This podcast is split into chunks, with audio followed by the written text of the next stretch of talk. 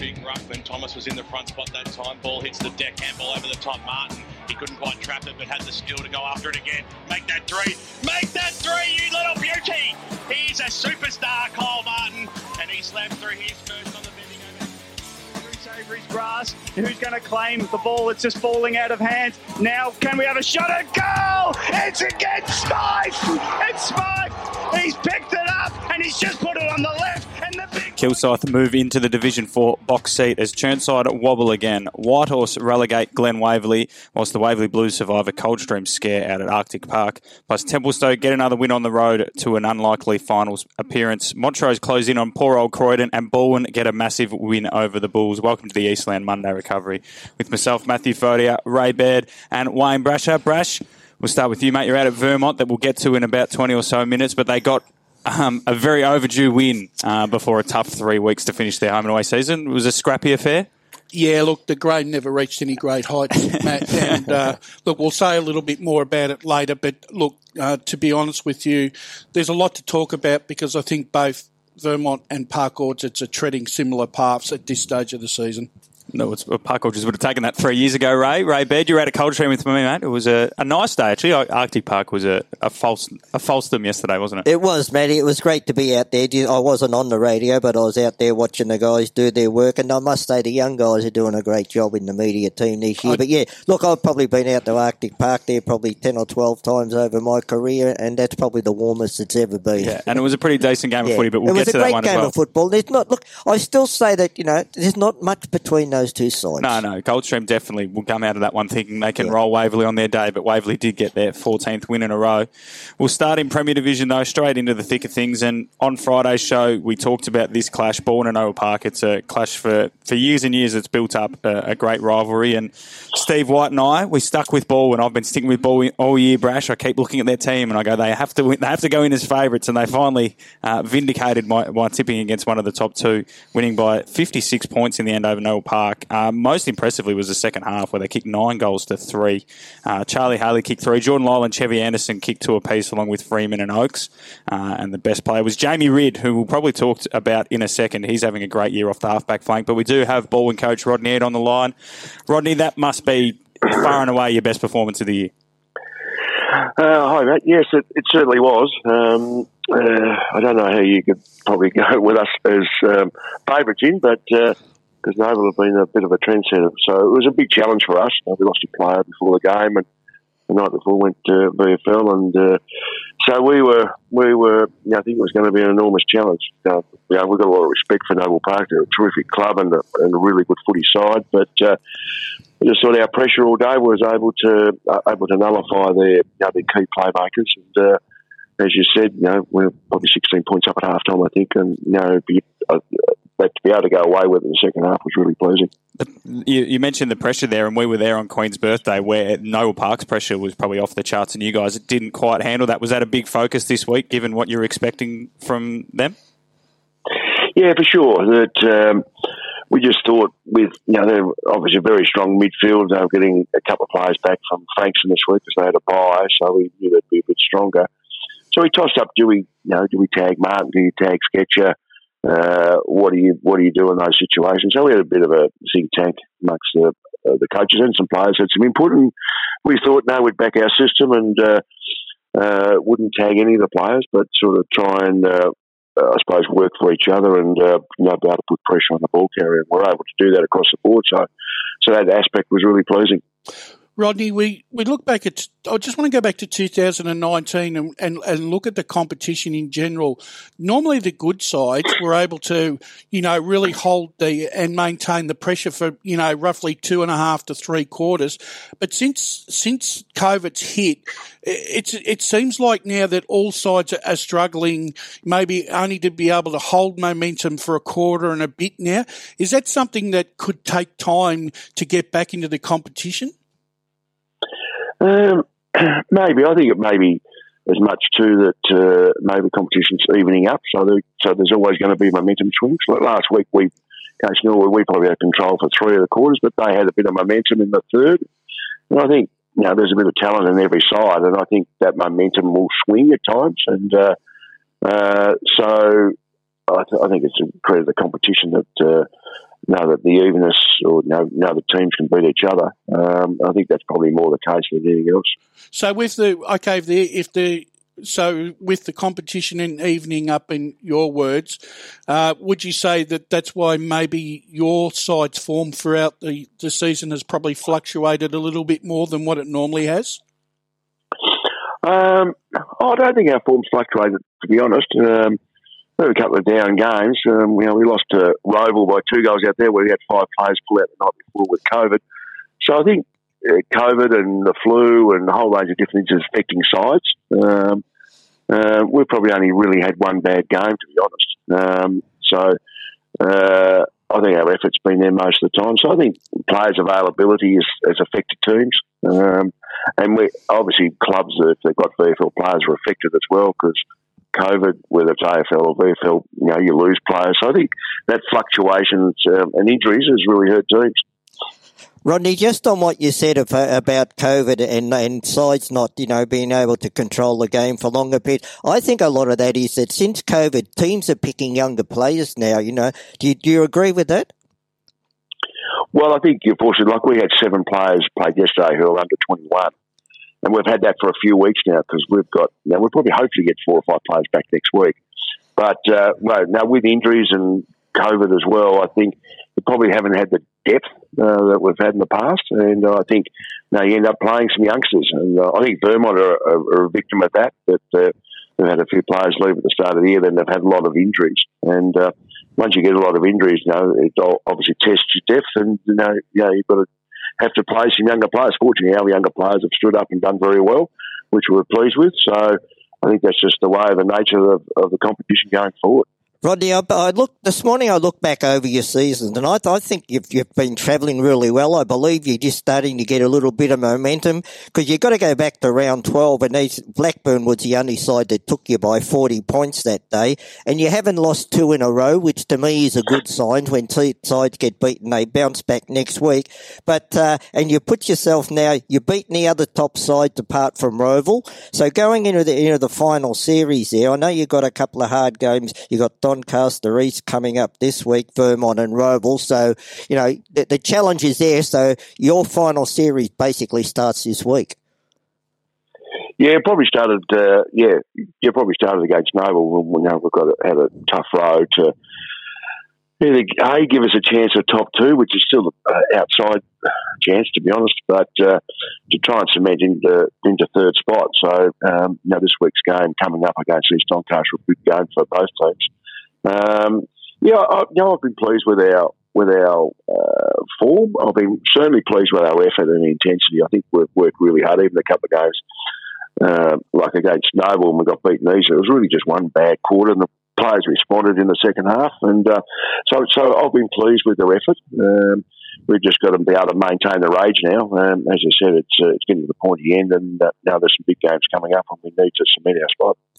Ray mentioned obviously that teams are having to pick younger players as COVID's hit, and, and, obviously older players have maybe played at different clubs for different reasons. Obviously, you guys lost three players to Caulfield um, over the course of that sort of 2020 period. And one player, though, that's impressed me has been Jamie Ridd, who's off half back, provided um, a lot of dash, and he can take a mark too. He's, he's plays more of a, as a small defender, Rodney, but he's quite tall and quite a, has a good vertical leap, and he's been your best on ground twice in the last month. So he must be having a bit of a purple patch. Yeah, yeah. He's um, last year we were really happy with him. Um, he was a kid that was available down the 19s last year, and uh, we played him early as a pressure forward. We thought we'd lacked a bit of speed in the forward line, and he performed that really well.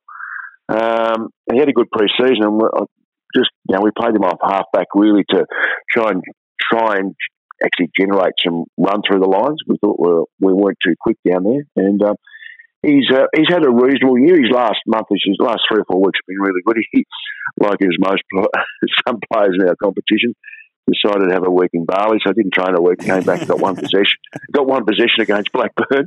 Um, so, um, but uh, but actually since that game, he's no, he's played really well. So uh, no, he's one of the quite a few of the youngsters we've been really pleased with.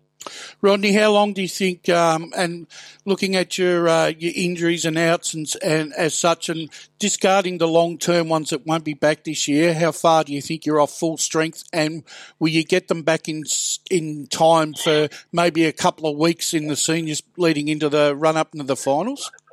Yeah, Jeff Goebbels will play next week. Oh, he's played excellent. two in the he's played two in the reserves and got through and played well. Uh, Chris Pendlebury, we're hopeful will be playing this week, so he's a he's a chance. Uh, uh, Caden Schreiber, who's played most of our games, was called up to Collingwood on Friday night, but uh, we're hoping that hoping that Collingwood uh, VFL and seniors get some players back, so Caden can come back with us. Um, uh, Luke Williams is probably still a few weeks away. Um, so that's about where it's at. There's probably another one or two that I know that Andrew Bottomer's been out for 10 weeks and he's played the last two in the reserve, so he's not far away also. So, yeah, we've probably got four or five players that can come back in. Um, so hopefully, I don't think you're ever going to get full strength at this time of the year with injuries and whatever, but hopefully those two key experienced players are hopefully not, not too far away. And I guess there's a, a bit of a feeling last year before the, the pandemic stopped everything, you guys had sort of hit an, a dream run of form. Is there a little bit of a feeling, probably you're not going to say it, but is there a feeling among some of the supporters that things are starting to click at the right time again? Um, oh, I haven't spoke. None, no, no one's really mentioned that. I think we're acutely aware of the, the tough road we've got ahead, starting with Noble yesterday, and uh, the teams we've got ahead. So, no, we could lose a couple of those and end up um, fourth, South fifth. So, yeah, so, so so that makes it a tough first round, which us out Croydon hit form and playing really good footy. So, we're acutely aware we're on a nice edge, as uh, a lot of teams are. So, um, no, we just got to, no, it's a cliche, but we just got to worry about this week and hopefully get some players back and play and, and play well and have some form this week and, and get the win. Well, well, fortunately, mate, you, you and your boys won't have to travel far. You got your last three games at Ball and Vizzy Park against, as Ray alluded to, uh, Doncaster East are in fourth, Vermont, who got their first win in a while yesterday, and Rowville, uh, who are currently on top of the ladder to finish the season. Good luck for those final three games, and uh, hopefully we'll talk to you and more Balwyn people during the final series. Thanks, Matt. Thanks, guys. Thanks to Rodney, their Balwyn senior coach, and yeah, he didn't say it there, Brash, but I think I think they're pretty happy with the way they're tracking these last few weeks. Tell you what, having the luxury of getting Goebbels back into the side. Oh, on the, yeah. Well, what about Oh, Jeff yeah. Goers? How many times has he played reserves footy in his Yeah, I life? Wouldn't have been many. But the thing is, I, I, look, I can understand. I think I probably didn't elaborate on on the fact of uh, of Balwyn's fluctuating form. It's probably where they had a, they've had a lot of fluctuating periods in the game where they've had control of the contest but not been able to put the side away. And I think he sort of alluded to the fact that um, that other sides have quality opposition that have the ability to swing I the game. I think that's a very fair because if you look down to, like you said, they played Norwood last week. They'll play Vermont in a couple of weeks. You know, and we- and we'll talk, we can talk about Vermont now. They got their first win in, in a long time. Uh, it feel, would have feel like an eternity for the, uh, the folks down at Tarara Road. They won 10-8 to 9-10. Uh, Parker just kicked five goals to three in the last quarter to make it really, really tight. Uh, Kalkovsky came in and kicked three goals, um, whilst Mason Haw- Hawkins and Matthew Arnott were their best two players of field. But in terms of what Rodney was talking about, so you've got Vermont, Park Orchards, and even Doncaster with the likes of Marn, Hendon, Vickers, Anarchis, Spencer, all the way down to you know tenth, have got a good set of players that if you do stop for even five minutes, they can win a quarter here and there. Obviously, Doncaster have beaten Rowville, so so all the way down. So I think that's why it's probably harder for, Yep. for sides to get that real four quarter performance out there because it's it's unlikely you're going to dominate for four quarters. Well, like I said, it's it, it it's like um, it's like a, a game of inches sometimes, Ray, because not you can be the best side in the competition, but even looking at uh, you know you look at sides that have dominated and gone through undefeated, they've still had their moments throughout the season where they've had to fight back. And uh, there's another there's a side in first division, I reckon, that is sitting around the top of the tree at the moment um, that I reckon are struggling a little bit. We'll talk about that We'll, one later. we'll talk on. about them, but let's talk about Vermont Park Orchards right. because the Vermont folk, Ray, they'll be they've been getting a bit cranky that we haven't. We've been getting into them, so we better give them a couple of minutes. Yeah, to talk him about, a couple of to, minutes, to talk about their win against eighth. it was a scrappy game. We did say in the Friday preview, Spider tipped Vermont. I tipped Park Orchards because I thought Park Orchards could make it an open game, but by the looks of those scores, Vermont were able to clog it up. Well, it was an interesting type game. Um, I mean, Sky, uh, Spider was actually. I'm not sure whether he was the, he's the oracle because he said Vermont would win by by around a goal. Yeah. and Yeah. So Well, but that makes sense because he's always talking the Oracle down. Maybe he's trying to he- get, could- get me off I the reckon scent. he is. I reckon he is. Yeah. But look, to be honest with you, it was a it was basically a game of two halves. Vermont really controlled the first Well, half. you're right. So it was five goals. It was sorry, six goals to three in the second half. Park Orchards way, and seven goals to three in the first half. Vermont's way. Interestingly, uh, basically Vermont uh, really it was only for about a 10, 15 minute patch of the second quarter where they got hold of Park Orchards, right, and we managed to managed to get a 21 to 21 point lead. From that moment on, Park Orchards were sort of like the little red steam engine. I think I can, I think I can, but they just couldn't get there. And they were building and they were building and they were building, you know, right throughout the, the second and third quarter. And at three quarter time, Vermont was scoreless with the wind in the third quarter. I thought uh, the Ides of March are, you know, going to strike here again. Don't know if you're talking to our target market here, Brash, with all these uh, comparisons. But go on. but um, we talk. Uh, we were just talking off air, and probably the three most experienced footballers for both sides. That's Arnfield, Everett, and Johns for Vermont. Really didn't have a an influence on the contest in the afternoon. Arnfield was struggling for, for possessions. I think he only had about three or four possessions in three quarters, but he he went into the forward line, which seems to be his trait in recent times, and kicked two goals in the last quarter. And that actually put the fear of God into Vermont because Yeah. I think they were starting to think, oh no, this is going to happen again. But a young bloke by the name of uh, Mason Hawkins in the ruck, he really stood up yesterday. You know, he's a bit of a beanpole. He's come from Sale. He's on Box Hill's list. Um, takes a lovely grab, um, and he's, he's you can see he's going to develop into a into a nice ruckman. But his ruck work still needs uh, uh, needs some needs some help. But his kicking needs a lot of work. Brash, I want to ask you about that third quarter. You know, you said that Vermont were kicking with the wind. Yes. And they they uh, uh, didn't score at all. No. Was was the that in that quarter was most of the play in their forward fifty, or were they just struggling to get it even into their forward fifty with the wind? actually, Ray, the ball was pinging between half back and half forward for both sides on the far on the scoreboard side for the because they only kicked one goal two Okay. uh, Park Orchards Yeah. in that third quarter. But into the winds. You say Vermont had the advantage. Yeah. yeah. But the wind, uh, the wind at times was a bit fluky. It Well, was we like- saw that at Colchester too, Ray, because you look at certain parts of the ground and everyone's going, yeah, they're kicking with a three goal win, and I'm standing on centre wing going, it's, it's perfectly still. yeah, I know. Yeah, yeah. Once you get out in the Yeah, open yeah. spaces, So yeah. it, it was it was like it, it was like Park Orchards gave themselves every single opportunity to win the game. And I reckon if the game had gone another minute, they were going to win it because the ball okay. was heading towards their inside fifty, and uh, and Vermont were a little bit shaky in the back line.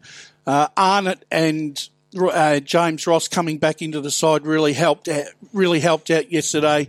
Um, it helped blokes like Greenwood and Kalkowski who weren't getting the, the best players. But that being said, um, uh, Jay Wicknish was outstanding for, for Park Orchards. Well, he, He- he was named Brash- best of field. Brash, you're our resident stats man. I'm going to ask you now, what is your take on the efforts of Park Orchards this year coming up? Are they, to me, it's an A plus. They, they've really, they've done much better than I, expected. I would, I would, I wouldn't give it an A plus because they could easily have made finals. They've lost a number of games inside. yeah, but you've got to remember they jumped two divisions. I give them a B. I reckon B plus, B plus A, Okay. B- because they've they've comfortably avoided relegation, but they will sit down at the end of the year and go, "We lost to Norwood by under a goal, and we should have won." This game, they lost by under a goal. Ver- they've actually so both games against Vermont, they've lost by under a goal. Yeah, okay, but well, And by yet- those by those results, I would give them that A plus because they've been able to match it with sides that have been up in Premier for a long time and know the Premier style of play. I Yeah. think you guys are underwriting them No, a no, little no. bit. I'll, I'll, I'll clarify that, Ray. Um, out of all the sides that are not currently in the six, this year based on current form. Park Orchards really were the, are the only side that are, are really capable of kicking 100. They were the only side really looked like they could, could average 100 points a game. That, that's a, that was a big plus I think for that's them. why I'm a little bit dis. Yeah, at the start of the year, if you'd given them this, they would have taken it. Oh, of so yes, but I think as the years rolled on, the goalposts have moved moved a little bit. Norwood have been pretty poor. Doncaster, they're much better than Vermont. Have obviously struggled. Yeah. Then they lost to Blackburn by ten points, but had more scoring shots. They've actually been. There's actually been a lot of games where if they'd even won three of them, they'd be sixth at the moment. Yeah. I mean, I, and I'm going on the two games that I've However- seen them against Rowville, and they, No, they that's, were but in that's what I those mean. games. But that's right what I mean because they've, they've played Rowville twice and Yeah. been good against them, but then they can't beat seventh, eighth, and not. Yeah. However, I, I, I will say this: I, I, I think personally, of looking at both sides objectively now um, compared to their seasons, I think both sides, uh, are, both sides are suffering heavily from injury, and that was. That, they missed Prozenak yesterday, Park Orchards, as a. They'd be used to that though, because I think even Michael Yeah. Posnack would know that he's an injury-prone player. But they, they were down on look, they were down on personnel too, Park Orchards. Vermont are down on personnel. But you know the one thing that both sides I reckon both sides mentally and physically are shot. I, re- I oh, re- it'd be it'd be quite hard for because it- it's the first full season in It is. three years. But I think yeah. I think mainly because the young players are starting to feel it a little bit coming towards the end of the season. But the fact that neither side were able to put enough pressure on on, on each other to you know to put the result beyond doubt early. Well, probably it's probably ball use, isn't it? Like by the Yeah. looks of it, if you're saying there was a quarter where the ball just pinged between centre half back, Yeah. that doesn't happen often at Vermont. I mean, the thing was the other thing that uh, probably unfor- unfortunately for Park Orchards, they clearly won the clearances, uh, the midfield clearances and stoppages for most of the afternoon, but just weren't able to capitalise on it, Matt, when they went inside their 50. Uh, look, I know, like I said, uh, both coaches were. Um, Dennis was was dis- disappointed, but not too disappointed. Adam Parker was really happy with the with the effort. I think relieved would be Well, the yeah, word. relieved would be relieved would be right, the word. yeah, no. but he also made made, uh, but both actually both coaches admitted that they threw a lot of their younger players out of position Yeah. to see if they could generate some, you know, some scoring opportunities. It is that sort of time of year for those So teams. That's right, yeah. look, it was a like I said, the scoreline was 10-8 to 9-10. Both sides deserved to win, but it was just the fact that one side got an early break and the other side just couldn't peg them back. And and Brash around the club that you're at the older generation at Vermont must be hurting because I think we have to go back to 2004 was the last no, time. 2010. 2010 was it? Okay, Ah, look- that they missed the finals. You know, Well, the thing is, though, Ray, um, I think I said to you a few weeks ago, text, they, they have to get used to these things. Can't you? Can, the, the money's not floating around anymore. Uh, th- well, Because that's, true. But you let's, be honest. That's what clubs do. And Vermont have had the luxury of where they've been able to. I think they'll look back on those players that all went to Wantirna South and think, in hindsight, was it, that was in it. hindsight, we should have kept them because Pat Wallace, Brooke Caney would have probably Paddy- played all would have played all, set, all, all every game this year and been very good players. Um, but unfortunately, at the at the time, it was hard to foresee a pandemic. but you know what I mean. I anyway, we've got to move on. I We've got know, to move but on. I'll just Okay. I'll just finish quickly. The last thing, right? When you lose your senior players, but I think losing if they had have been able to keep well Buxton and Honeychurch, I reckon they still would have been around the mark. Oh, yeah, oh, no, without a pro- doubt. probably. With Without a Lyle doubt. Buxton, they probably finished fifth and sixth, and everyone's shitting themselves. But anyway, Blackburn and Doncaster East. Blackburn again, they didn't win, but they they've at least showed us that they'll be able to take it up to whoever they play in that first elimination final, unless they somehow um, fall out from here, but I don't think they will. Um, you know, the Donny East 14-14 won in the end by 24 points, 11-8. Uh, but at three-quarter time, it was it was down to under two goals uh, after Blackburn kicked four goals to two in the third quarter. Um, and it really, it was just the first quarter where, Don, the first and last quarter, sorry, where Donny East kicked five goals in both of those, and Blackburn struggled a little bit. Jack Shalakis continued his amazing year, kicked three goals, second best on ground. Um, I've probably mentioned him a lot, but I feel like he just slides under the radar because he hasn't played AFL footy, and that's and the rest of the Doncaster East uh, side has probably been on a list at some stage, but he's playing incredible footy this year.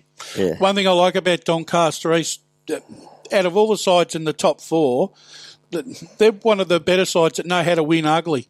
Yeah, I think, and I think that's still the Steve Buckle route. It's not that they played ugly footy under Steve Buckle, No. but it was a bit more contested and physical. And Ryan James is trying to add an extra layer, but if need be, they can fall back to what they know. Yeah, Um, exactly and like you said, not many teams in the in that Premier Division top six will have played that style of footy for a long time. But Doncaster East sit fourth behind Balwyn on percentage, but those two play obviously, as Ray alluded to, this week. So Yes. whoever loses that won't be able to make top two. Whoever wins that will need to win every other game and hope that Rowville or Noble trip over themselves and, and what have you. So that top two is still slightly available. Um, Blackburn, they're not entirely safe in six because Norwood got a win over Doncaster and Nord have the, they're only two games behind them, but Blackburn still have to play Vermont, I'm pretty sure. So they should at least get that one win they need, Brash, to, to stay Oh in the look, top six. I mean, if you if you're looking at the run of the of your Balwyn, and you know Balwyn should win the last three.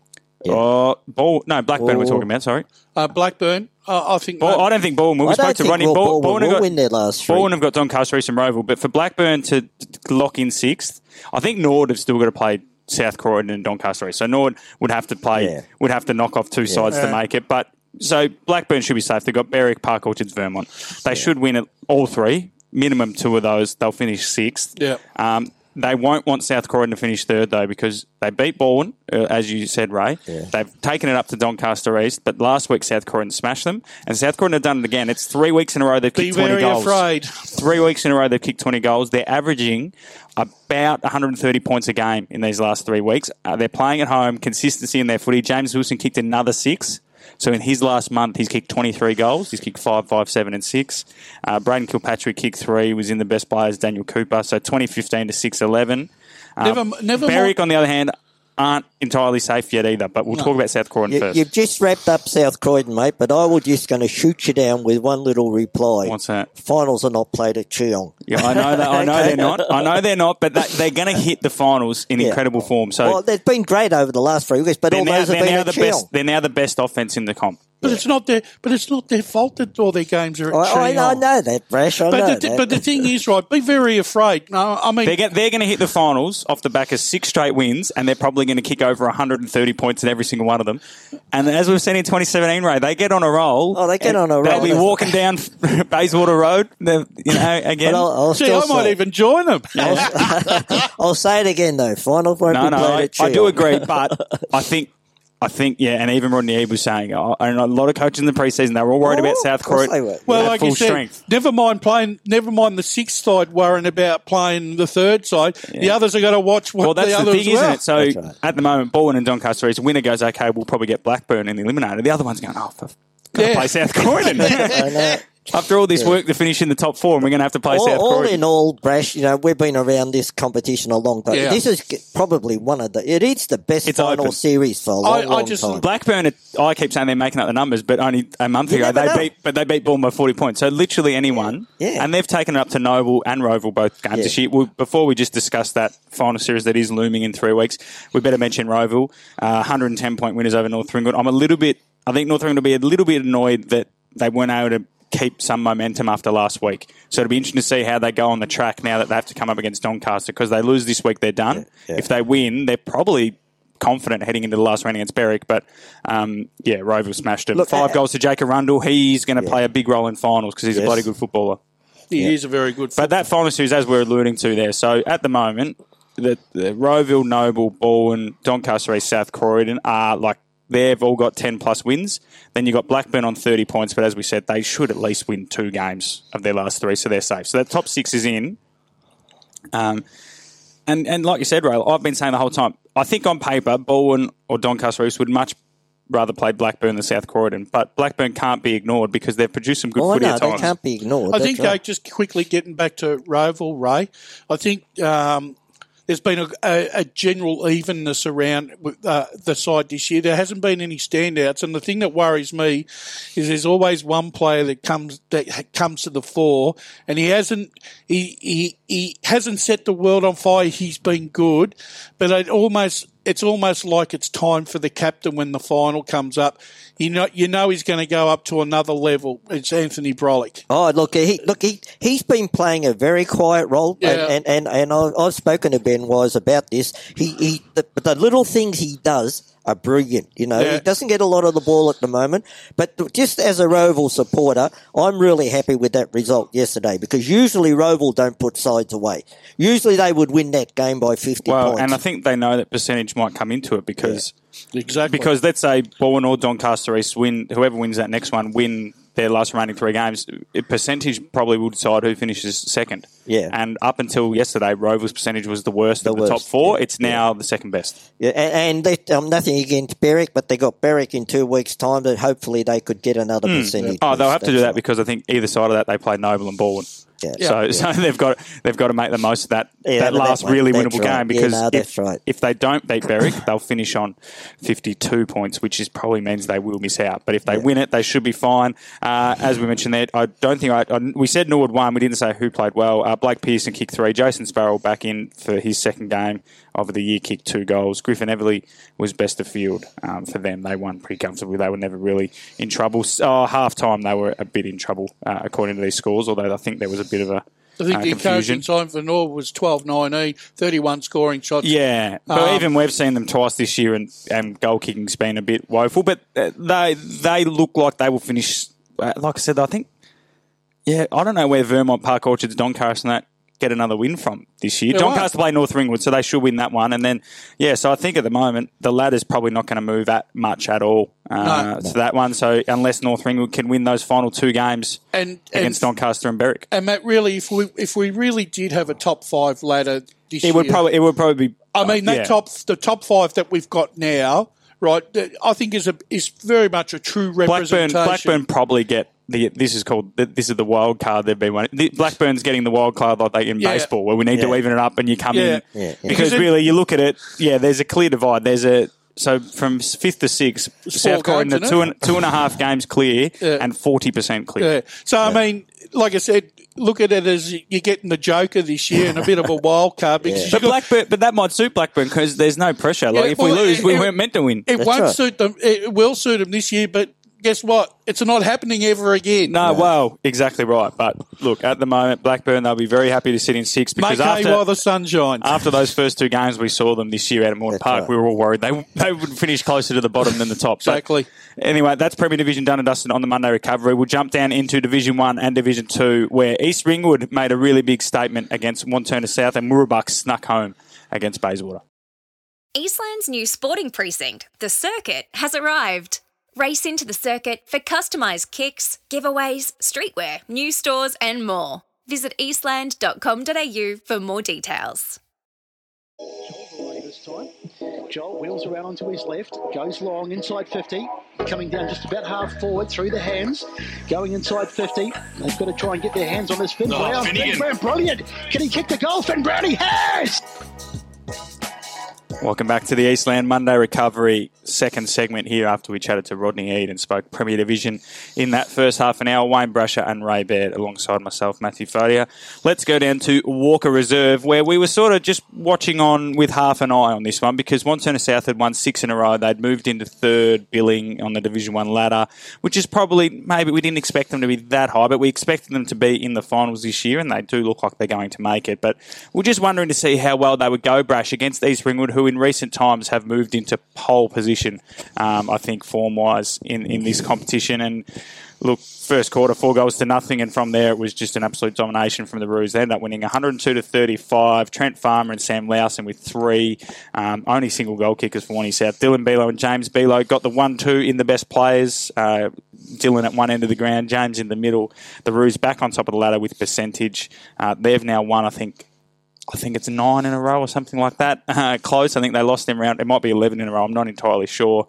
Um, but what do you take out of this one for Wantirna South? Because I don't think I expect them to win, but I would hope, and I think they would have hoped they'd be inside 10 goals, let alone 90 what, do- points. what did I? What do I think about Wantirna South? I reckon they got a rude awakening But the thing is, though, Wantirna South, they did, but they.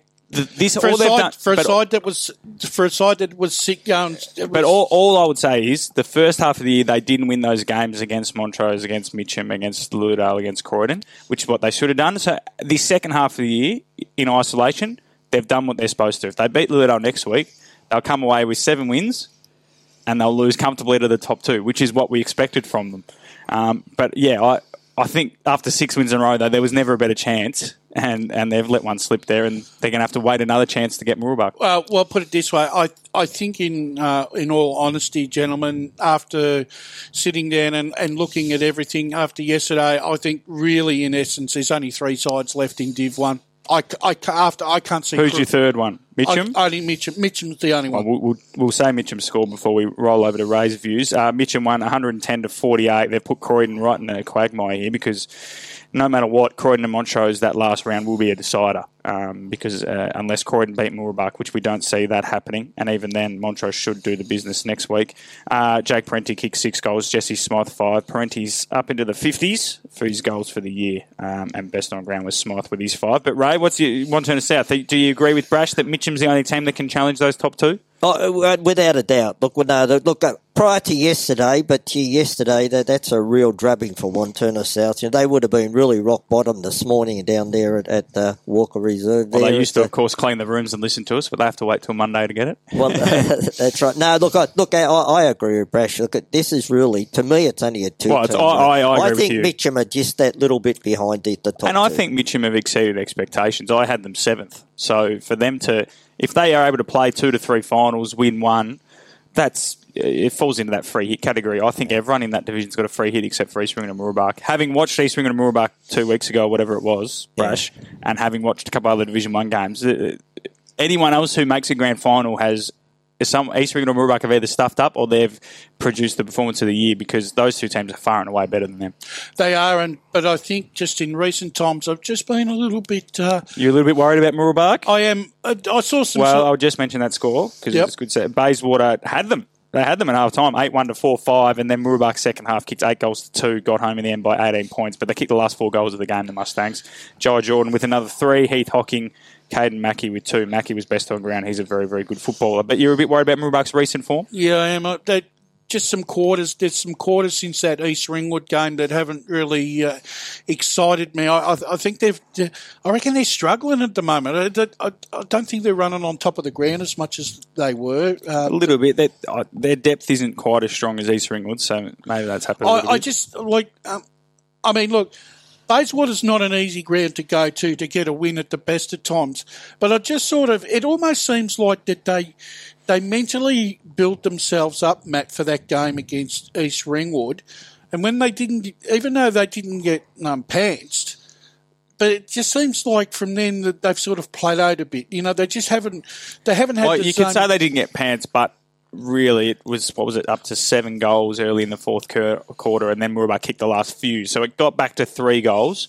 But East Ringwood were comfortably winning in that last. Quarter. That's quarter. what I'm saying. It just seems like to me that since the since that it, it's almost like been a bit of a mental letdown for them, and maybe Yeah. uh, they maybe they're just struggling once again to to, to get that momentum. I- think having.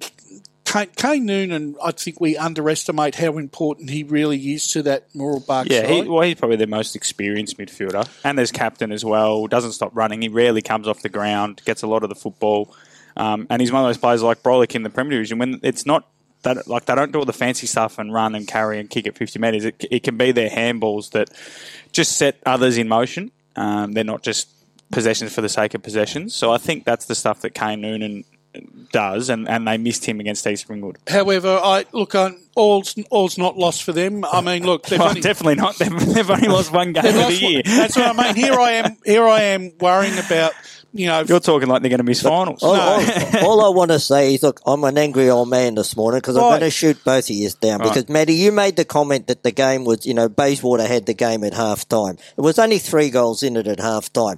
Brash, you, you're sorry, a bit quarter hard on- time. Six goals to one. They were up at quarter time. Okay, yeah, fair enough. But, but Brash, look, Uh, it's it's a hard gig out there playing so I'm football. saying uh, It- I'm it- too much of a hard Uh, task. no, it's a hard gig out there, and it doesn't matter how you win as long as you win. And Mooroolbark, okay, they found themselves in a in a situation where a Well, little you- bit behind right, it uh, at half because at the moment as well, But we- what- looking at the scoreline on that, they've gone about that second half in a workmanlike manner, Yeah. and they've got over the line Eight- when it counted. eight- eight so goals don't, to two, eight don't goals to two in play the it second down. half. They're not going to. Any side is not going to win smack bang it straight out.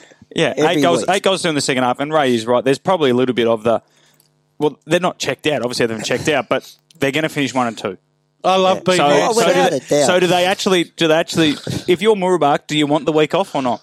Uh, no, I don't. I Yeah. don't believe in the week off. If you I want to being the keep the momentum antagonist here. going, This is keep the lovely. I momentum love going. it. If you're good enough, you'll win and keep the momentum going.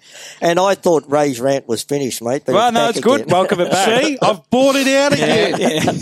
But no, you look. I mean, you made the right case. like a matador. I, you've made the right case, and ma- like I said, maybe I'm judging. I think I think maybe we need to say Bayswater that first quarter, six goals to one against that Mooroolbark side. I think that's probably more of a story. Is Oh, how, of course it how, is. how did Bayswater get that going? Because I thought Bayswater would make it a bit more scrappy in a midfield battle Yeah. and stay with them, not jump Yeah. out to a six goal lead. Nah, that's so right. you know, and Bayswater's season, I think they'll they've got.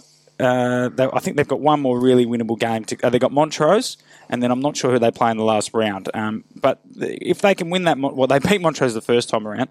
Bayswater's year, they're going to probably finish on six to seven wins. Um, they'd be fairly happy with that one. Like to be Oh, honest, you'd have to be happy with that. well, it gives them something. Well, Because they haven't- to they win. I, I haven't- saw them a few weeks ago for half the first half against Mitcham, and they, they ran Mitcham in that first quarter.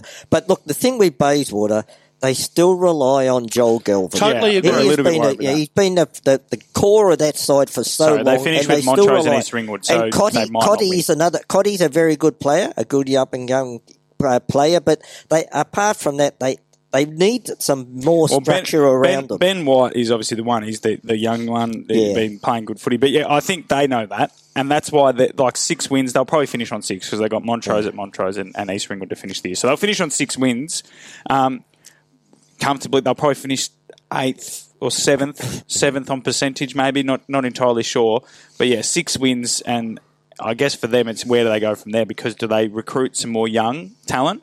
Or do they try and top up? Because They they might- are they're way off topping up. So they probably need to try and get more and more young talent in. Yeah. because they may they may not have the, the financial. They probably they won't have the probably don't. I don't think financial to, have, to get uh, those And players. how many So more see, years is Joel Bayswater gonna have always counted on, on the money coming in for finals, and Yeah. of course, the last two years we haven't had finals, Hmm. so that sort of has hurt Bayswater in that regard. But just getting back to Mitcham quickly, what Okay, yeah, guys, we'll move into that. Mitch- Well, we, then we need to talk about Croydon. We'll quickly Yeah. mention Okay. the other two games, then we'll talk about the whole sphere. So Montrose, uh, Ludo were in front by a point at three quarter time, as we heard on the broadcast. And then uh, Montrose kicked five goals to one behind in the last quarter. Billy Schilling kicked five. He's been swung back forward in the last month, as Gary has said last week, and he's rewarded um, his coach for that move. Kicked five goals. He's been in good form. Jack Garthwaite.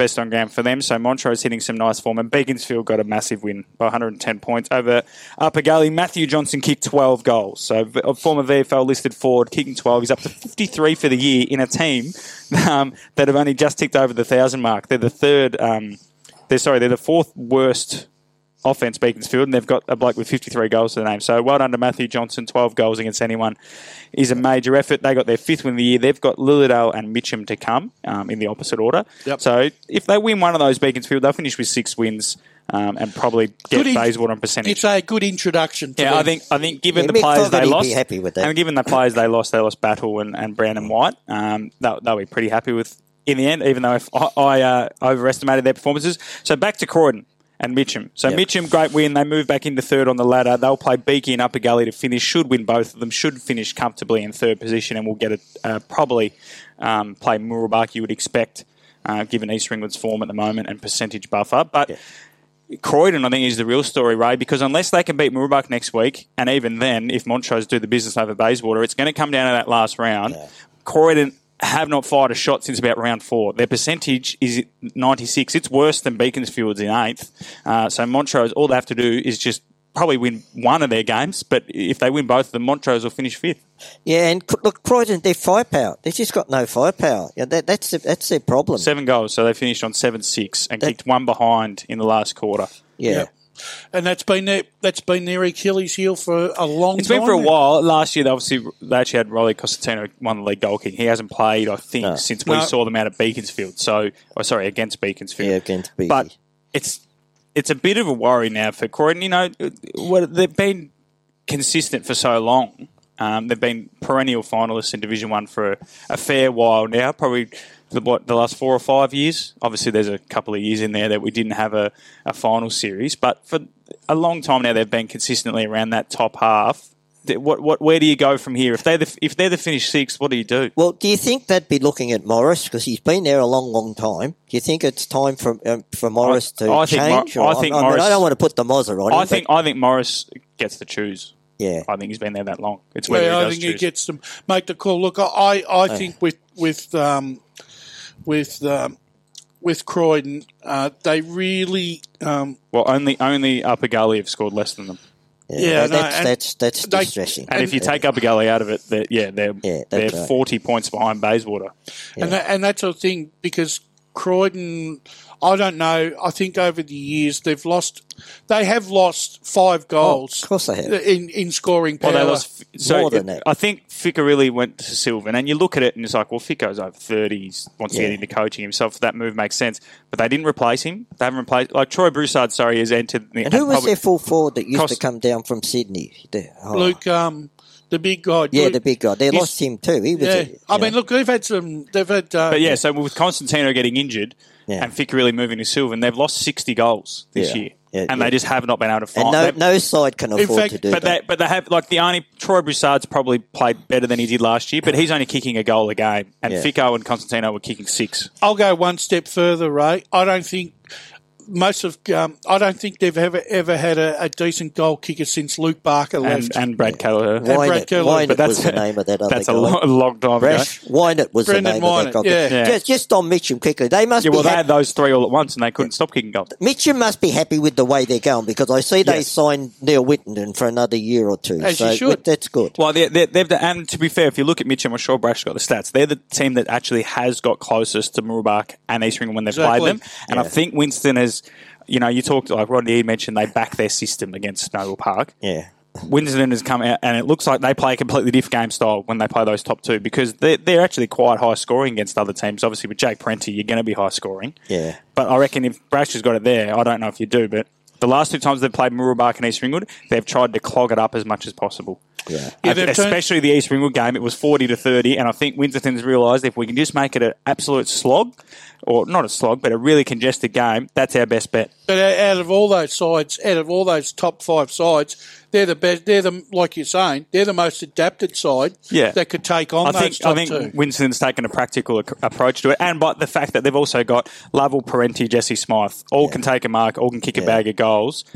You, you, if you go into a game with those three guys, you give them enough footy, you still a chance of winning. And they've got a big tall ruckman. Is Gordon too. back in? uh, yet? Will Gordon played yesterday. Yeah, that's a yeah, bonus. Yeah, Gordon. Yep. So, so I think, yeah, Mitcham go in. I don't think you would ever put them as favourites against one of those No, two sides, no. but compared to Wanty South and even a Montrose, obviously Montrose we haven't actually seen yet, but they've got enough firepower that if they got it down there enough, you could back them to win. Whereas uh, Wanty South, the Croydon, and so on, they don't have a Parenti. No, and, no. and No. Jake Parenti's pro- the best forward in the comp. Yes, without you know, a doubt. with uh, Sam Lowson's back. So, but yeah, but that's what I mean. That, I could- that's their X factor. I could see at least Mitcham making a preliminary final. I think they should. Though. I do too. I think they They- should though. Yeah, they should. should, because they should finish at least two games clear of fourth. Yeah, and I expect them, to, and they should win and their a big first ground, final. and a big ground. Jake Parenti, we've seen him play at Mooroolbark. We saw them play, and um, if he gets space, he's hard to beat. One, right, he's hard to beat one on one. So Boronia might suit them a little bit um, in that regard against the teams below them. It might not suit them against the teams above them. But if they make a prelim, considering, like I said, a lot of us didn't have them making finals. No.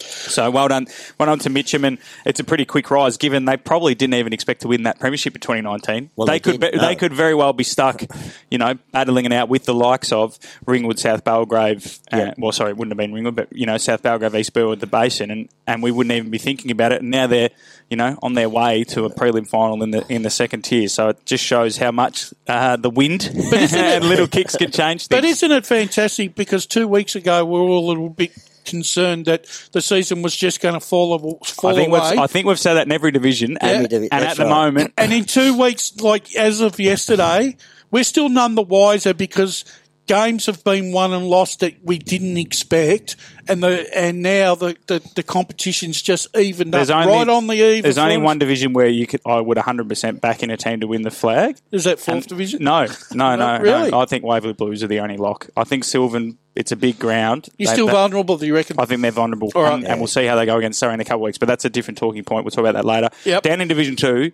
we we probably should talk about Ringwood and South Barrow, but I want to start with Templestowe. Yep. Incredible form. So they've in recent weeks knocked off Ringwood. Um, they obviously won won their big win over Mulgrave last week, uh, and then they've beaten Boronia for the second time now. And I'm a little bit worried about Boronia, and I'll talk about that in a second. So Templestowe now have to finish with I think they've got the Basin and uh, Heathmont They're sixth of the ladder on the moment, Templestowe. Their star players are starting to really hit form. So yesterday, four goals to Cameron Cloak, three to Nick Batsanis, and then in the best players, uh, Jai Hardwick, Max Elton, and then you've got to think they haven't even. That's the first week in the whole year they haven't made named Michael Fogarty in the best players. You have got Yeah, Toby Bryant, yeah. so they're starting to hit really good form. I think they'll sneak in there because I don't back Heathmont. the Heathmont aren't that good, and the Basin, as you've said, Ray, we keep just putting them in fifth, but they're not doing enough. That's right. Um, Boronia will have to be worried though now, Brash, because unless Heathmont are the team that finishes fifth, they'll go into the elimination final as the underdog because they haven't beaten the Basin and they haven't beaten Templestowe this year. At the moment, I reckon Boronia are struggling to go up. They haven't got the gears to go up at the moment. Well, and I was trying to figure out the maths last night too as well. Boronia aren't even safe. no. because I think they've got Knox and South Belgrave left, so they will get to Well, they play South Belgrave next, next, week. and then Knox to finish. So let's say they get to 38 points. If Heathmont beat um, East Burwood and Templestowe, they'll finish on 40, and if the Basin win their last two games, they'll finish on 38. Like Boronia could still miss, so they've really missed the trick after beating East Burwood only three weeks ago. Yeah. So I'm a little bit worried about Boronia, but, But I think we need been- to talk about how good Templestowe are as well. But Boronia, this Boronia seem to have a couple of bogey sides, and Templestowe always give them a big run hmm. for money. Whether it's. Well, down- wasn't it But years you- ago Templestowe beat them out there to make the finals? Yes. We covered that You'd game. have to back out East Burwood to beat Heathmont though next week. Yeah, that's what I'm saying. so, to. You have so- to. but I, but you could see Templestowe winning both their games Well, and they- finishing on 40 points. Yeah. and you could see the Basin beating.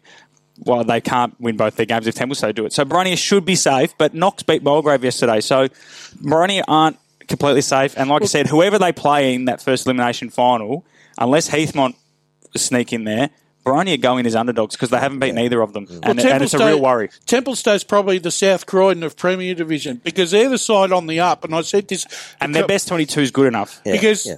I reckon where they um, the win I reckon that's really for mine was that win at Mulgrave because that's not at Oh, they- Wellington and they smacked them. and yeah. and and that was back that was back that was on the win against Ringwood the week before. Yeah. I So they won three in a row, and then so their record against the top five too. So South Belgrave they got beaten both times comfortably, but but Ringwood they've beaten in their last encounter. East Burwood they were up until two seconds before the final siren when McCutcheon kicked a goal around the corner. So you know they've beaten Boronia twice, and so far they've beaten the Basin the only time they've played them, and they've got Heathmont again. So Templestowe, like you said. They've got some, a pretty good record against who they might play and in the finals. thing is I wanted to put him in six weeks ago, and you twisted my Yeah, arm and oh, said, yes, "No, yes, yes. mate, It's always my fault, But Ray. technically, you, when you because you an- interviewed Anthony McGregor after Two that- weeks ago, yeah. two weeks ago, and he basically said that you know it was their second tier Zukowicz and JP Mil- Yep. Militsis, and Yeah, you know of that he calls them nicknames. He says he doesn't have the, he doesn't have the tongue in him. I was, I was going to go. I kept when he kept saying Militsis, I kept going Jean Paul. Yeah. well, he's John Paul, not Jean Paul. Yeah, he is John Paul. Yeah. Our- and the thing is, uh, but we were- look when we looked at Templestowe's list at the start of the season. I thought we they'd finish seventh because they just topped up, but clearly their under under layer was actually better than we thought. you know, the the thing is about them. I always had a feeling that I thought their system, I thought their season was shot when Cloak and Otten and a couple of those experienced guys went out early in the season, and I thought, jeepers, they better not be out for long, otherwise. But they, what the important wins they got were the Basin and Boronia. Both uh, Basin was at home, Boronia was away. They got them without those No. guys, and they were those two wins might get them into finals because outside when Cloak and that have come back, they've been a top four team. Yeah. Those two wins were so important. Exactly. I, Would Cloak qualify for the finals? Yeah, if yeah, yeah. he's played enough? enough. He's kicked. Okay. He's kicked. He's played about eight or nine games and Oh, kicked that about forty many. goals. Okay. and the thing is, But when he plays, he averages four goals a game. And, And- you- like I said to you yesterday, Wade, watch the footage. You cannot move him. Cannot move him. He's, he's a bit like Kid Kader. You Yeah. can't move him. No. And that's the thing with them now, right? They've, they've got uh, they've got some very good momentum. All those good players, Hardwick, And if they go, if they make the finals, they'll have beaten some good teams. Yeah, they won't get in there on beating Oakleigh and No. Knox in the last two rounds. They'll No. play some good teams. So They- they- they- really they better- exciting. And Matty, these finals are played at Mitcham. Ring- Mitcham, Mitcham, is okay. it? So, which probably helps South Belgrave, but might help Tempe too, because you only reckon need you only, help Tempe. you only need you only need eight or nine players on that ground, and they've got eight or nine of them. And so, so, look, I, I I think out of uh, I'd, if I'm the top three looking down, they're the side I'm not wanting to play. No, absolutely. no, but you're like I right. said, Boronia, they'll be just hoping Heathmont somehow can't s- win. Yeah. But Boronia need Heathmont to beat East Burwood or Templestowe because they need them to make it because they've got their number. Their average winning margin is about 80 points. Yeah. But Boronia can't beat anyone else. No, Except I- East Burwood. I don't know. I can't get a read on it. I it. just don't. I don't think Boronia have got the player nor the structure to win a finals They game. might actually like it at Mitcham too. The only teams that aren't going to like it at Mitcham are Ringwood and East Burwood, I think. The other, the other sides that make it will prefer it. See, the thing is, though, because Ringwood, especially, are system based, and a ground like that is so different to the ones they play on, and and East Burwood have a lot of youngsters. Yeah. And the thing is, though, Boronia is so hit and miss. When Leggett plays, they play like bloody world beaters. Yeah. They haven't had young Mitch Mallis in now for injury, and it's going to be touch and go where they get him back in. And even know. if he does come back in, he's coming off. It'll be eight weeks rest. So I'm- But but over the last few years, Boronia's had those two big key forwards, and they ha- they haven't fired a shot. Well, Robinson's this kicked another four yesterday, but up until that week, he's had a few no. quiet ones. But he's, we saw him in Heathmont. He's actually, he's well, he's big. He doesn't really. Yeah. He's a up at the footy guy. So in terms of structure, they, they use Ryan Henderson there. I think they they will look. Their next key is they added some outside run this year. Their next key is to it. try and find a.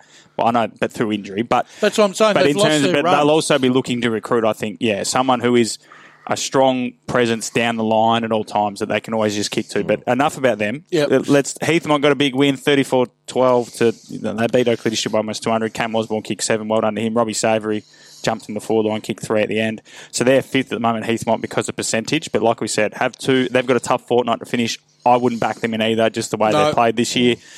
Uh, Mulgrave's season is over after Knox got an unlikely win, and well done to Brennan Whitecross and the crew there. So they kicked, they were up by, they were up forty-two to eighteen um, at three-quarter time. Ray Knox, and then Mulgrave kicked, Mulgrave kicked four goals to one in the last quarter and got it back to nine points. And before the Falcons held on, I think they won all three grades yesterday. Knox, so really well done to them. Their women's are top of the ladder. Um, a really important win for them. They've got four wins now. Knox. Um, and disappointing for Mulgrave, given they're the only team to beat South Belgrave, and they're probably going to finish eighth. You reckon Yeah. they'd be disappointed, Ryan, after that? A little bit. He texted me last week because he needed some help with um, getting some footage, and not overly disappointed because at the start of the year, like I said, they I don't think they thought they were going to go as well as they did. Yeah, but do you they'd be disappointed after the fact that they beat South Belgrave both times, but they the Heathmont game they never fired a shot. Um, you know, I- it'd be interesting to see how they go against the Basin Templestowe when they play them. But I think he'll be a little bit disappointed with their second half of the year. But also, they're very young. Yeah. We saw them that day at HE Park, Yeah. uh, Brash. There's not many. They've got a couple of guys that are almost forty, and then they've got a lot of guys that are, thing. that are That's right. twenty. So there's no, there's no one in their In the peak. middle. There's no And one in their the- peak. And the hardest thing with them is they put in a performance against Heathmont, yet the week after they beat South Belgrave, yeah. and that's the hardest well, thing. but maybe, and but like I said, Ryan will be available for hire for the whole final series. What do you reckon you'd charge, Ray? What would Ringwood pay Ryan Webster to coach him to a flag for this last week? Because no one else can figure out South Belgrave. But well done to Knox. Yeah. Um, four wins. I think they've got the building blocks because Knox has got a really strong junior club. So I don't think they've got 19s this year, but. it- They've got a. ju- They've always had a strong junior club, so you would assume eventually they'll be able to get 19s back again. I think there's something to work with um, there for Knox if they can just um, get on an upward trend again. And then the uh, other two games that we finished with, East Burwood smacked the Basin um, in a in a performance that pretty much sums up the Basin's year because we thought, you know, if they can win this one, they'll head into finals with some form, but they might not even make finals. Um, the Rams bounced back after that tough loss against South Belgrave with a really convincing win um, and didn't rely on just one goal kicker. So four, five goals, five guys kicked two goals. Mariani, Barlow, Young, and Jemmy and Hanlon. Um, and Zach Hanlon, the ruckman, was best on ground. So East Burwood uh, now currently sitting third on the ladder. Um, have a chance if they beat Ringwood to finish second, but it's all it's all par for the course. They're going to play each other in that first final at Mitcham. I mean, Um, it wasn't as if they got flogged last week either. well, they probably should have won. Like I said, Yeah. I had the week off last week. Every time I flicked on the stream, East Burwood had all the play. They were up, and then by the time I flicked on at the end, South Belgrave had won. So East Burwood going in the right direction. Um, so we'll talk about the basin in a second. The other game was South Belgrave and Ringwood. Ringwood had a again had a chance up at half time, one point down at three quarter time, lost the game by eleven points. Tim Smith kicked four goals, Mitch Burton kicked four for Ringwood. Lee Odom at best on ground for the Saints, Jet Latford for the Redbacks. Um, so the two talking points we've got before we go to the last break are the basin just in general. Ray doesn't think they'll make finals. I'm starting to team up with Ray here. You can't you can't tip them to beat both Templestowe and Mulgrave. Um, and then South Belgrave. You, you said before Brash, that you know four weeks ago we thought the grand final winners were locked in for a few divisions. I, I'm starting to think teams might have found a tiny little chink in South Belgrave's armour in recent weeks. They're getting a lot closer than they were in the first half of the year. Agree. Agree. I mean, look, I and the only form I can go by is that East Burwood game. I just thought that um, when the opposition um, got their outside run going, I just felt that uh, that um, when I just thought that they looked a bit slow. Um, So, and, and the players that will come back are your, your Taylor Garners and so on, but they're not going to add to the outside run, are they? Right? no, No, but the, the thing is that, you know, I, I believe the Premiership's going to be won at South Belgrave's selection table. Hmm. If they can get the Garner boys back and, and, and get a couple of others back, They'll, they, Well, they'll look- be unbeatable. If they get, can go into a final series full strength, they're yeah, gonna, yeah, yeah. they're I, I, I agree asked- with that. I agree with that. I asked Luke Elliott that question in pre-match last week, Yeah. and he's got no, he has no issues. He feels that he'll have his side Yeah. back on the park, up and running come finals time, and he's not making any excuses. I, th- I thought um, you could tell last week that Lee Odermatt uh, was struggling after coming back into the side, but uh, obviously it didn't take him long to get back Well, into he missed form. a few weeks. too. That's what I'm saying. But he's kicked, Yeah. but he's kicked four goals. Yeah. No, no, no. you- Best on ground. Tim Smith kicked four. Um, Okay. yeah, But he didn't kick a goal, Lee, so maybe they played him somewhere else. So, yeah. Well, he's been playing. He played half forward, but you really tell with Lee when he's not playing well. Um, the, he just finds him gets himself out of position. He doesn't run into the right areas. But I thought Tim Smith the week before was was sensational. Some excellent tackling, and once again, best on ground again yesterday. No, Lee Odermatt was. Odermatt, Smith yeah, kicked but four. Smith You get your names mixed Oh, up, Brash. You go, oh, one of them yeah. kicked four, one of them was best on ground. But Yeah. Tim Smith, Tim Smith, look, to be honest, he might not have been in their best six, but everyone there probably said he was best on ground. That seems to happen all the time now with him. I know. He's one of those guys where they're sick of putting him in the best players. I know- Let's I talk about the basin, though. But uh, They've got Templestowe and Mulgrave to come. Ray? You, That- you've that- been, well, you've I been don't getting into they'll me be- because I made you put them in your I top don't think they'll beat Tempe. Mulgrave's a 50-50. Right, so they should. I, I think they should. So that'll get them on thirty-four points. That's not enough. No. because Tempe, Tempe with that win would be above them. So I, I think Templestowe are going to get that last spot. I do Yeah, too. I do. And power to them because, like you said, Brash and Ray, you know they've got their form in recent weeks. As you said, Brash is very, very impressive. And as you said, Ray at Mitcham, Yeah. You only need nine or ten blokes to really stand up, and they've got those guys there. So they're a scary proposition. especially with Clark standing down at full forward up at Batterham, Ray. That could be oh, a Well, exactly right. One kick out of the centre. hard, week, hard week to cloak. It could be a big day for whoever's playing on him. But look, the basin also wouldn't surprise me though if they somehow pulled two out the fire. well. They have been known to do mm. that, haven't they? The thing is, I, but overall, it's Boronia that'll be sitting there going, "Please, Heathmont, please, Heathmont." Uh, But yeah, it's like we said, it's very interesting that division there because That is. Ringwood and East Burwood are going to probably play each other. It seems like perpetually for the next month because they'll meet. I think they meet this week, um, and then they'll play in the first final and likely the prelim final, and and and so on. And we'll It's almost like some sides are going to get so many more bites at the cherry this year. Well, it's it's East Ringwood and Mooroolbark will play a lot of games. Ringwood and East Burwood will play a lot of games. I think Waverley and uh, John Coldstream? Bale or, or Goldie are going to play a lot of games against each other. Um, Yeah. And Sylvan and Surrey probably play each other three times in the space of a month as well when we get down to that division. But that's where we're heading. We're going to go to another break here on the Eastland Monday Recovery. When we come back, Division 3 and 4, where Waverley got their 14th on the bounce and Surrey moved into pole position to get the double chance. He's about 40 out. Have a shot. He's going to have to. He's going to play on, run around, give himself some room, set sail for home. Samuel Hard. Yes. He's got it. Back to four points. What a good goal that was.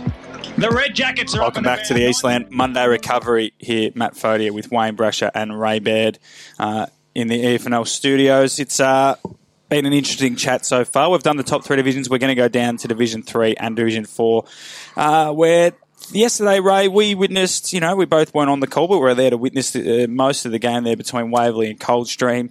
Uh, things sort of ended how we expected them, Waverley by four goals. But at times, Coldstream really took it up to the Premier's elect. And, you know, and, and Tom Langford, he was a bit annoyed at quarter time despite being up by um, three or four goals.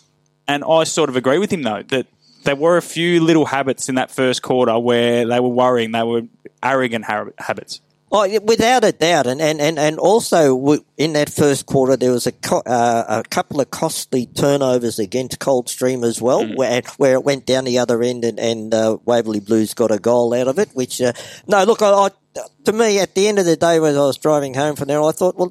Well, Waverley Blues, okay, they're on top of the ladder. They haven't done much wrong at all this year, but there's not a lot of difference between those two sides. The difference is, I believe, is that they've probably got four or five bigger bodies, uh, uh, and not not so much taller, but heavier, harder at it at the ball bodies. Uh, uh, Waverley Blues, Yeah, than I- what Coldstream have. I, I think though the other thing I thought is that Waverley just their their skills.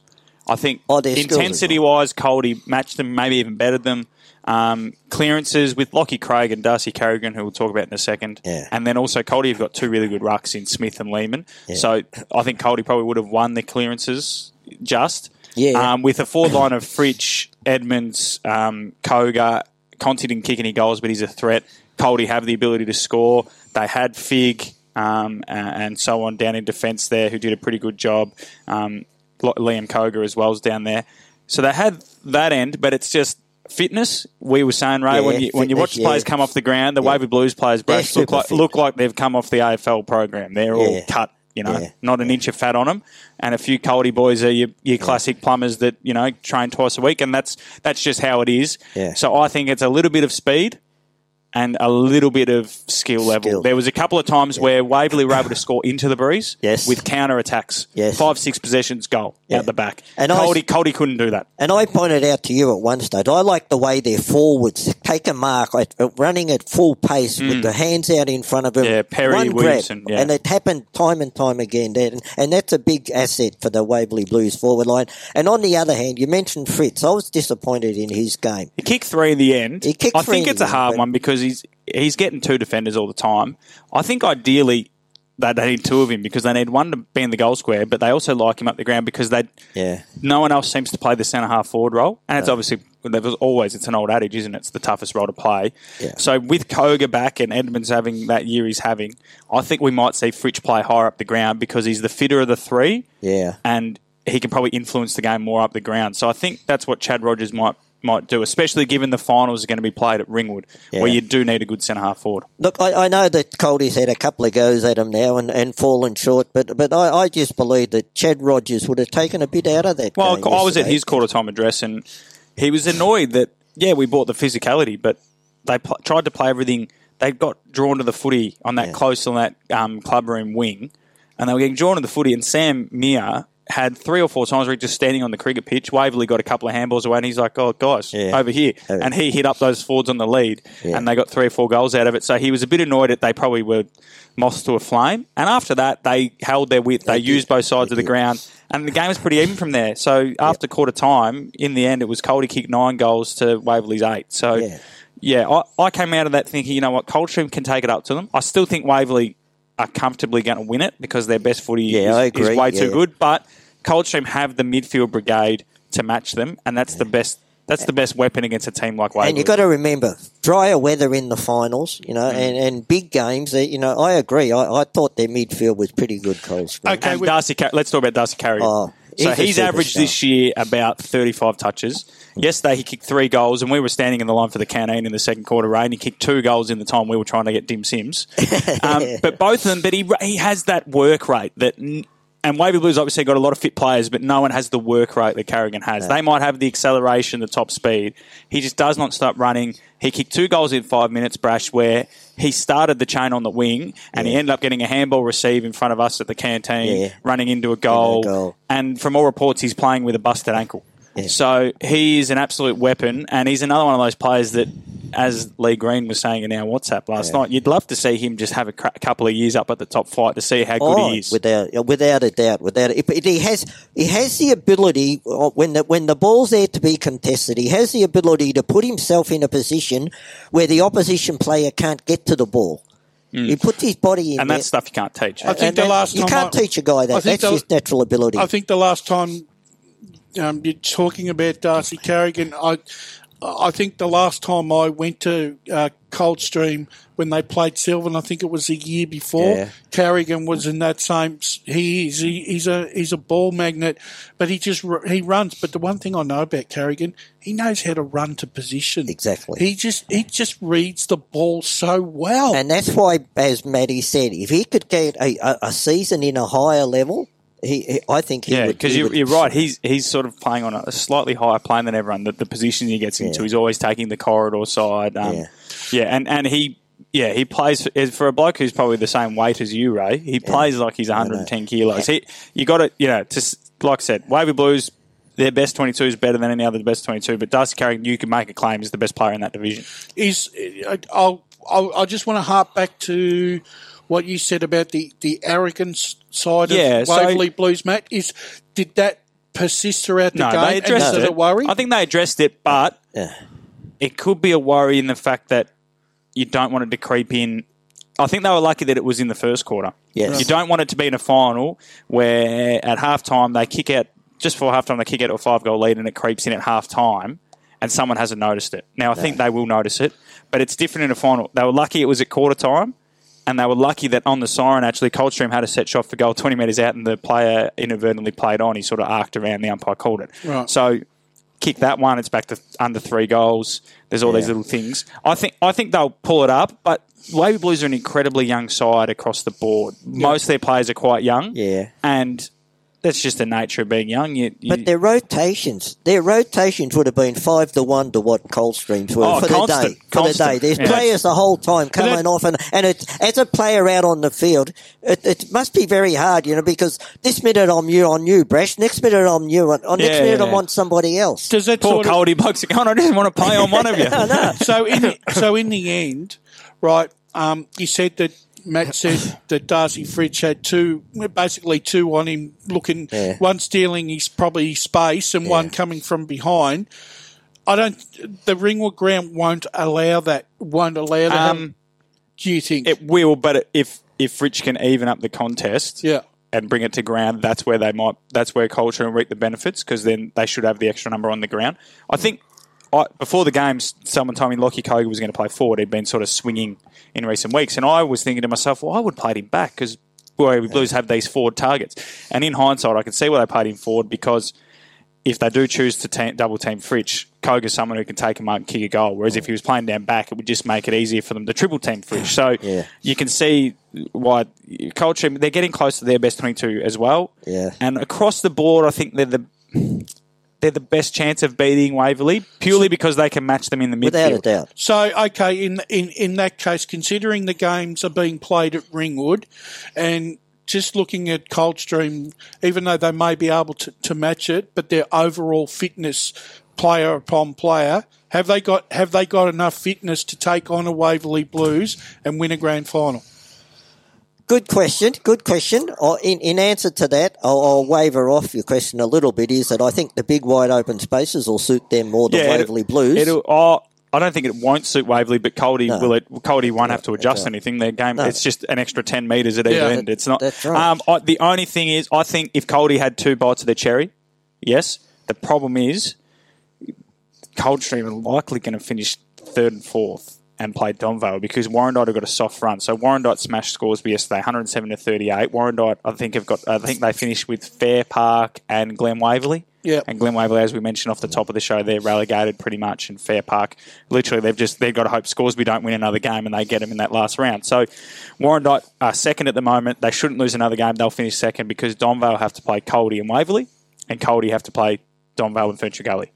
So I was saying to someone at Coldstream at the end of the game that unfortunately the two sides I actually think can be Waverley Blues are going to knock each other out in the first week, round. and Warrandyte, who I think Waverley would prefer to play in the grand final, Yeah. are going to get the double chance. Well, going back probably eight weeks there now, I went to Warrandyte and saw Coldy against Warrandyte. Warrandyte finished up winning that game, but, but I was talking to Chad Rogers Mm. before the game, and I said to him, you should have won that game, and he agreed. So I think Coldy definitely are a better right. chance to beat Yeah, Waverley but I think Blues. I think Warrandyte's ability this year to just win games when they shouldn't have means they're No. going to finish second. Yeah. and Waverley that suits Waverley because the two teams that threaten them, one of them is going to be knocked out in the first week. Well, let's go on to this Warrandyte game. let's go into though. Eh? it. So incredible form, 15-17, and they only had five goal kickers. Ryan Phillips has been quiet in recent weeks. He kicked six. Quinn Clark, he's had a good year. He kicked four. Moss Tout. Tommy kicked two, uh, and Chris Tout kicked one. Um, so Scoresby, it's literally just going to come over to that fact. Can they beat Whitehorse next week at home? They should do, given They Whitehorse is should, away yeah. form. But if they don't, if they don't, it'll all come down to that game against Fair Park at Fair Park, uh, which means it'll be a big day on the score centre for whoever's doing that come Yeah. the last home and away game there. Um, uh, yeah, it's Warrandy. It's an interesting one because they've got a now chance to to get some consistency in their footy. Score they their target for the last three weeks, which included yesterday, is to score over 100 points each time and win comfortably. They've done it for one week. Can they do it for the next two? So they can hit that first final with some sort of form. Because as much as I'm saying Waverley would like to play Warrandy, Warrandy are the only team to beat them this year. The only Yeah, worry yeah. I have for about Warrandyte Ray is the fact that if if Phillips is held right to a one or two goals, I'm, I'm a bit worried about the the the lack of goal kicking power against maybe a Waverley Yeah, Blues. that's because they are defence first in the team, but Waverley Blues have s- scored pretty heavily against them last time. Well, Warrandyte midfield do kick goals, though. Uh, they yeah, do I, kick goals. I understand but that. you, Matty, Phil- you, and Phillips played it- in the ruck the other week, I think. Let- Let's talk about this other side that's in this final race, Donvale. Okay, so Donvale on yesterday's performance, can you pick Donvale to win a no, final? no. And again, look, we'll caveat it with two things. This year, it's very hard to tell because, as Rodney had said, sometimes you turn up to a game and you've been told, "Oh, by the way, five blokes are out, Yeah. and they've all got COVID." So we might add that caveat. But also, number two is we said yesterday. If had just won two or three of those first seven, they'd probably finish third or fourth, and Waverley would be shitting them because, as Merv said to us, uh, the Yeah. great man from Waverley Blues, as he was having a fag before he Oh, went home yeah, last night, yeah. why he thinks Ferntree Gully are the second best team in it, and you have to agree. Agree, if it wasn't for the fact they lost their first Well, you seven, realise it's your Fern- fault. That's I know it's my fault, but all I'm saying is there's two caveats to that. But yes, disappointing for Donvale it means that top two can't be done because they've got to play Waverley and they've got to play Yeah, Coldstream. yeah, they yeah. probably won't win both of them. Um, so they're going to have to play an elimination, as we said. But Ferntree Gully, they'll be sitting at home, Brash, at the end of their season review going, so. No, that's your fault because if you'd have jumped on them in round five instead of round seven, they would have won those two yeah, extra yeah, goals. that's a good point. and it comes and it comes Because they, they, Ferntree Gully have got, I think they've got Coldstream um, to come next week or the week after, and they've got Whitehorse. So they'll probably, let's say they win both of them. And Because they- Ferntree Gully games uh, against Coldstreams at home, they'll finish on 30 points, and the end of season review will be, well, gents, what the fuck? When we're wrong in the first seven weeks. Uh, and the, and the other thing is too that the Ferntree, what Ferntree Gully have shown that outside of the outside of those sides in the top three, right, they're the only other side that were ever capable No, of and- kicking and a, the thing is- hundred points. well, a but they couldn't kick. They couldn't kick over fifty for the No. first six weeks. That's right. No. They, And- and that game, and we're out. every team, Donvale said when we played French the first time. Oh, they're the best "Geez, side." I think they're the best side. I think the best side we've played. Wavy Blues, they're the best side we've They're played. played. Warrandyte, they're the best side they've played. Well, they're bottom. I know, it's I know, incredible. that's right, you know. So I don't, I, and it's a hard one because Luke Anyway. McComb got best on ground. Does he stay there? Um, that's that's the big thing because clubs will come circling. They always do Ferntree Gully because they've always got youngsters coming through and they can't seem to get out of these bottom two divisions. So it's a big task for them to go, okay, we, we've proved in the back end of the year that we're one of the best sides in it. Can we keep this list? Well, he's to a it? he is a Ferntree Gully boy. I know he's a Ferntree Gully boy, but I mean, I think um, but do you want to keep playing the fourth tier? well, that's, Especially in a, in a, if a, cl- That's the after he's question. seen this week, because then he'll have to sit in the end. The conversation they'll have is: Does Luke take more out of the first seven weeks, or does he take more out of the last seven? No, the thing is, he wasn't there when they really needed him Mm. because you can set up your season in the first seven or eight weeks, and he was unfortunately out injured. But Yeah. but yeah, Donvale. but they said that loss, like they, uh, according to this, they only kicked one goal to three quarter time. Donvale. So uh, that that loss, like I said, it, it means they'll likely finish fourth, third Four or or fourth. not. It doesn't matter. They're going to play the elimination for a final. side for a side that's you know that that is is in the top top three to kick four nine. Oh, that that that, that worries me. So yeah, that, that top four is interesting, but Waverley are four four games. We need to talk about Whitehorse and Glen Waverley. So Yeah. Whitehorse got their fifth win of the year. All of them have been at home at the D. Uh, their coach Duncan messaged me last night asking if we can get the finals at the D in future years because they'll romp to a premiership. Uh, 118 to 48, 70 points. Padbury back in form with five goals. Yep. Uh, the but the overall story of this one is that uh, sorry, it was Tom Connell's 150th game too. So well done to him. Got a win. Uh, Whitehorse also won the women's, so I think they jump on top in the women's. So things are moving in the right direction for those down at the horseshoe. But the overall thing, Wayne and Ray, is that Glen Waverley are down. And after the players they brought in, Brett Gatehouse has signed again for next year. What's your overall read on, on Glen Waverley here? Because I think I had them I had them being safe. I had Scoresby going down with Fair Park. Um, Yeah. I think Glen Waverley have really disappointed. I go back to round one. At round one, when they played They kicked the first three goals. I was at that game. And, and I know there was a big influx of players coming in and a new coach coming in. And so at the end of the day, I gave the excuses that that's why they. But they kicked the first three, didn't they? They kicked the first three or four in that game and, and ended up losing by a huge margin. But and I thought it that they, you know, maybe it'll take four or five weeks for them to settle down with that whole new group there.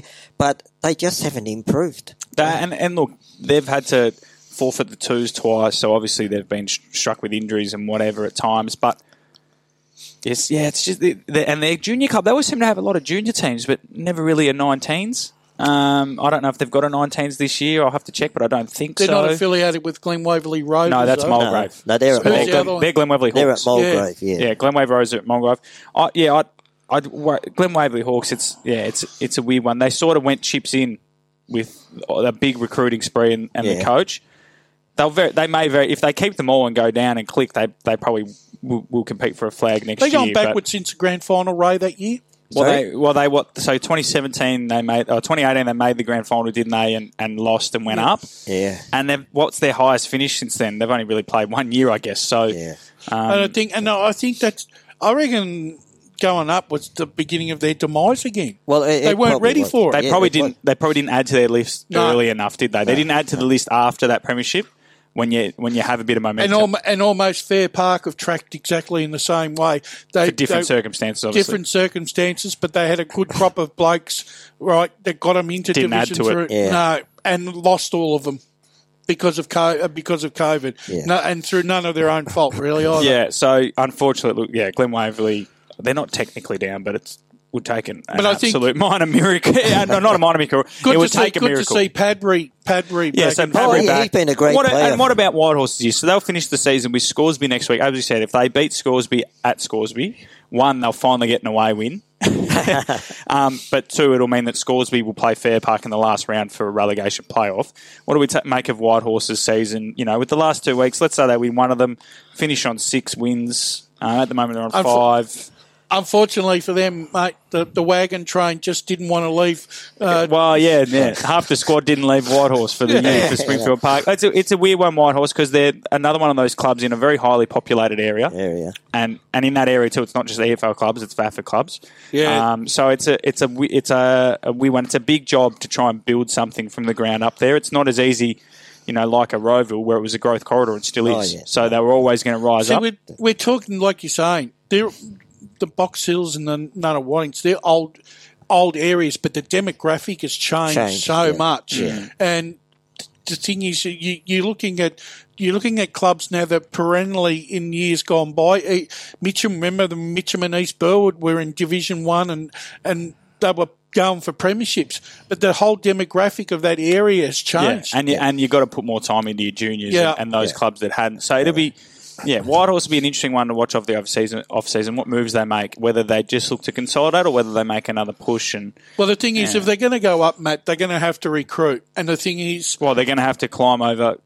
Let's say even Waverley go up and Oakleigh come down. You still got to climb over four sides that have been, you know, if we include Ferntree Gully's last nine, not their first, whatever. Like for them to they're climb, well ahead of them. for them to climb over, they need to. They're going to have to pick up a few more recruits. Yeah, And, and, Because- yeah, and what we're saying is, Brett, how do where are they they going it? to get them from mm. because That's of their right. area they're in? Well, they got James Fasan.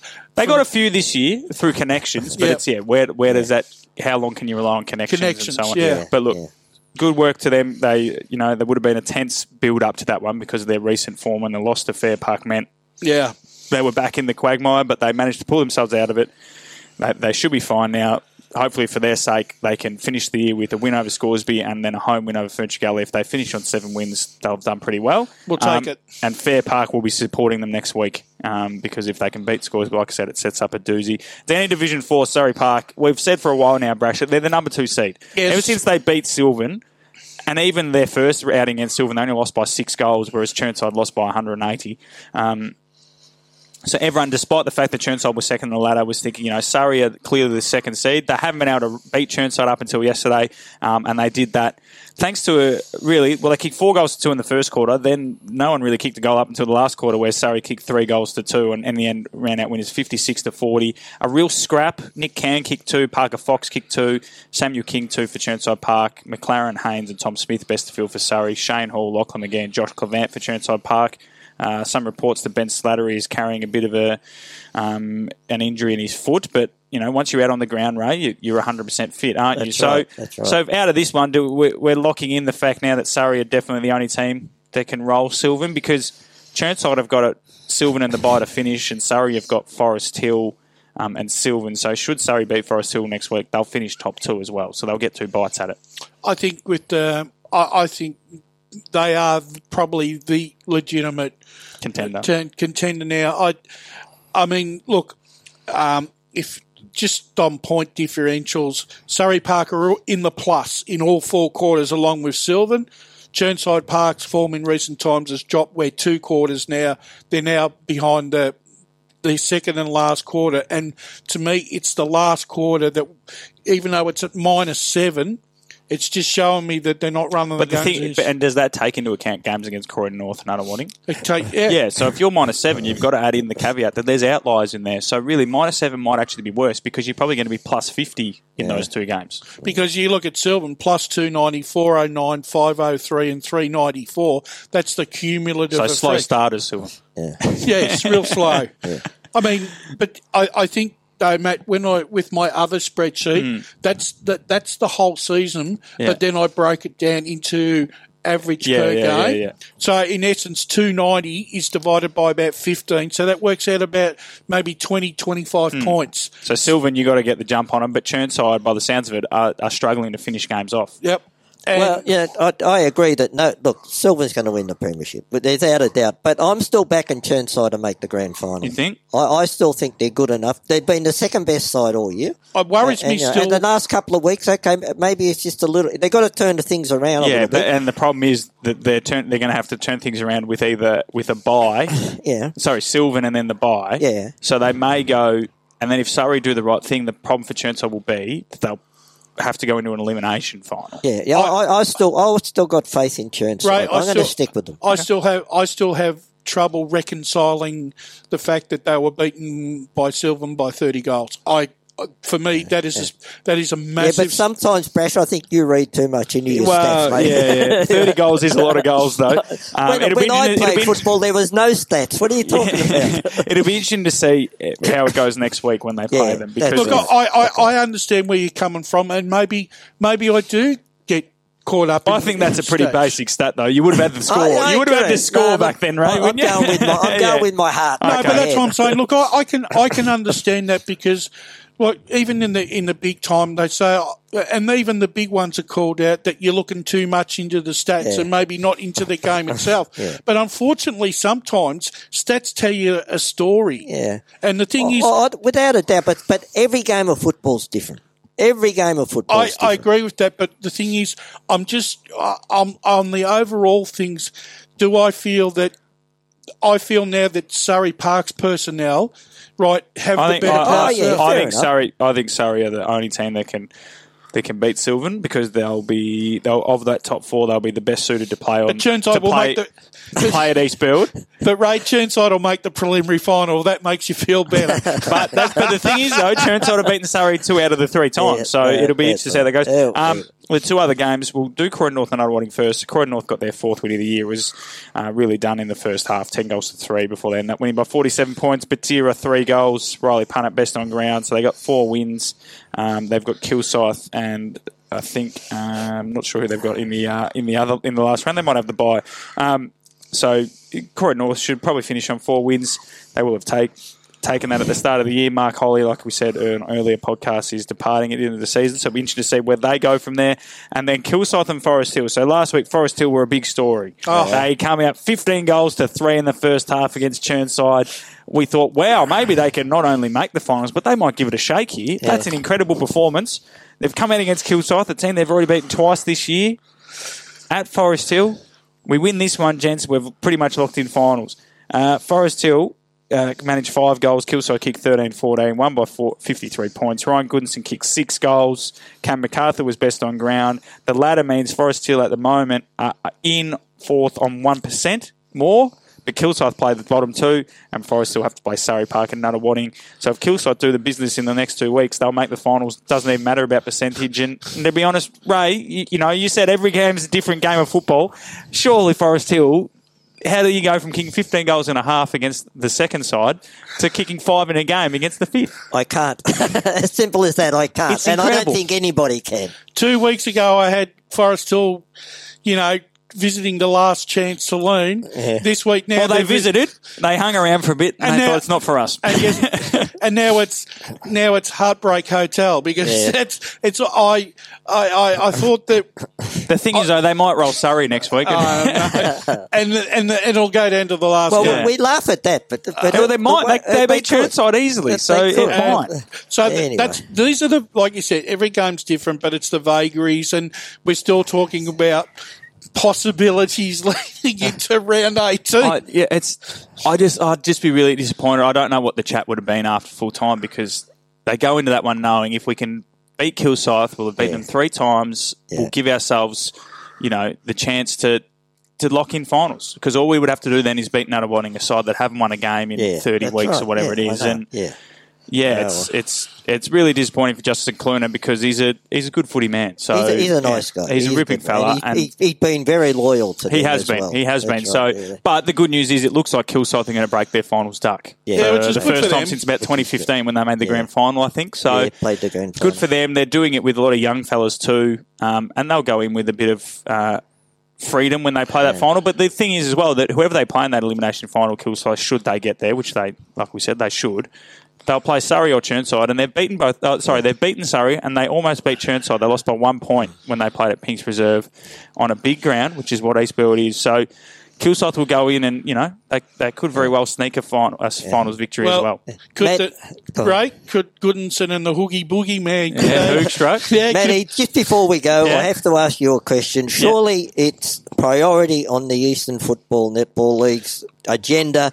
We've got to get rid of these byes in Division. Oh yeah, that's absolutely that's absolutely. I mean, the other week there was three sides in Division Three had a bye on the same day. It, you know, and these clubs, it's yeah, oh, well, that one was obviously because Yeah. they'd bought forward a game, Yeah. Waverley Blues and Ferntree Gully. Oh, I, that's ideally we get rid of byes, but the the only the only way to do that this year would have been to tell a side that probably didn't deserve or didn't want to go down or go up to do that. Um, and after the two years that we've had, Yeah. it's you, you'd be a pretty mean mean league. Oh, yeah, uh, to, know, to, to I tell a club yeah. to tell a club like a Fairpark, for example. Oh yeah, you know, you didn't get a clean run in it. Yeah. Your only chance you've had in 20 years. But, you know, so, yeah, I think ideally, Agree. ideally no byes, but I think we had to swallow them this year. But it was good to see that at least the top three divisions were even. Yeah. Um, and it, there was that three year plan that was put out um, in March and April to get it to all even. yeah. Um, you know, so Now- we'll see. We'll see how that goes. That is the plan in the long run, but yeah, unfortunately, everyone's And Matty- someone would have to sacrifice, and after the last two years, people have done enough sacrifices. And Manny, I believe we uh, have another night game next Friday night. do we? Yeah, we do. Ringwood Who? are playing Knox. Are they under lights? Yes, they are. Well, the lights are bloody fantastic At Ringwood? Jubilee Park. Yes. Okay. 500 lux lights. Yeah. Okay. you, not only can the players see, the fans can see now, so you right? got to wear your sunglasses. yeah, yeah, yeah. Friday, April 5th, 7 o'clock. So Ringwood are playing Knox. there you go. There you go. Have, Oh, to look, they at the, play- have to look at the weather, man, first. Yeah, I think it'll be a low score or two. Knox only managed two goals last time I played the Redbacks. Uh, gents, Yep. always a pleasure. Thank you very uh, much on this having one. We've us. only got a few, only got a couple more of these to go before we'll just be too busy to do the Monday recovery. So uh, for the listeners out there, keep your ears tuned. We've probably got, I think we've got two more of these. They'll wrap up as soon as finals begin, and then we'll just try to do whatever we can to provide you with quality content. But until then, uh, enjoy your final few weekends of the footy as we build up to an exciting final series. Stand of the most important set and Absolutely. clearance of the afternoon. So. Haig won it down. Wignall got it. Can he get a handball away? He's going to burst away. He's going to run to 50. Low ball to the top of the goals. Gwen McCormack! Oh, no. pulled it in! Oh, He's no. pulled it in! Oh, Wignall! He got through the Acosta Harvey tackle. Oh, no. Took a few paces and then speared it to low to McCormack. He's been good all day, Billy. Started the day with an almost hanger. He can Kicked, make the, kicked the check side for right in front of us. Billy can make it. He can make a name for himself. Billy, don't be a hero. Oh, I think they want him to be one now, Brad. 15 metres out. Billy McCormack's kicked it. Oh, you'll be John. Baylor in front. 28 minutes.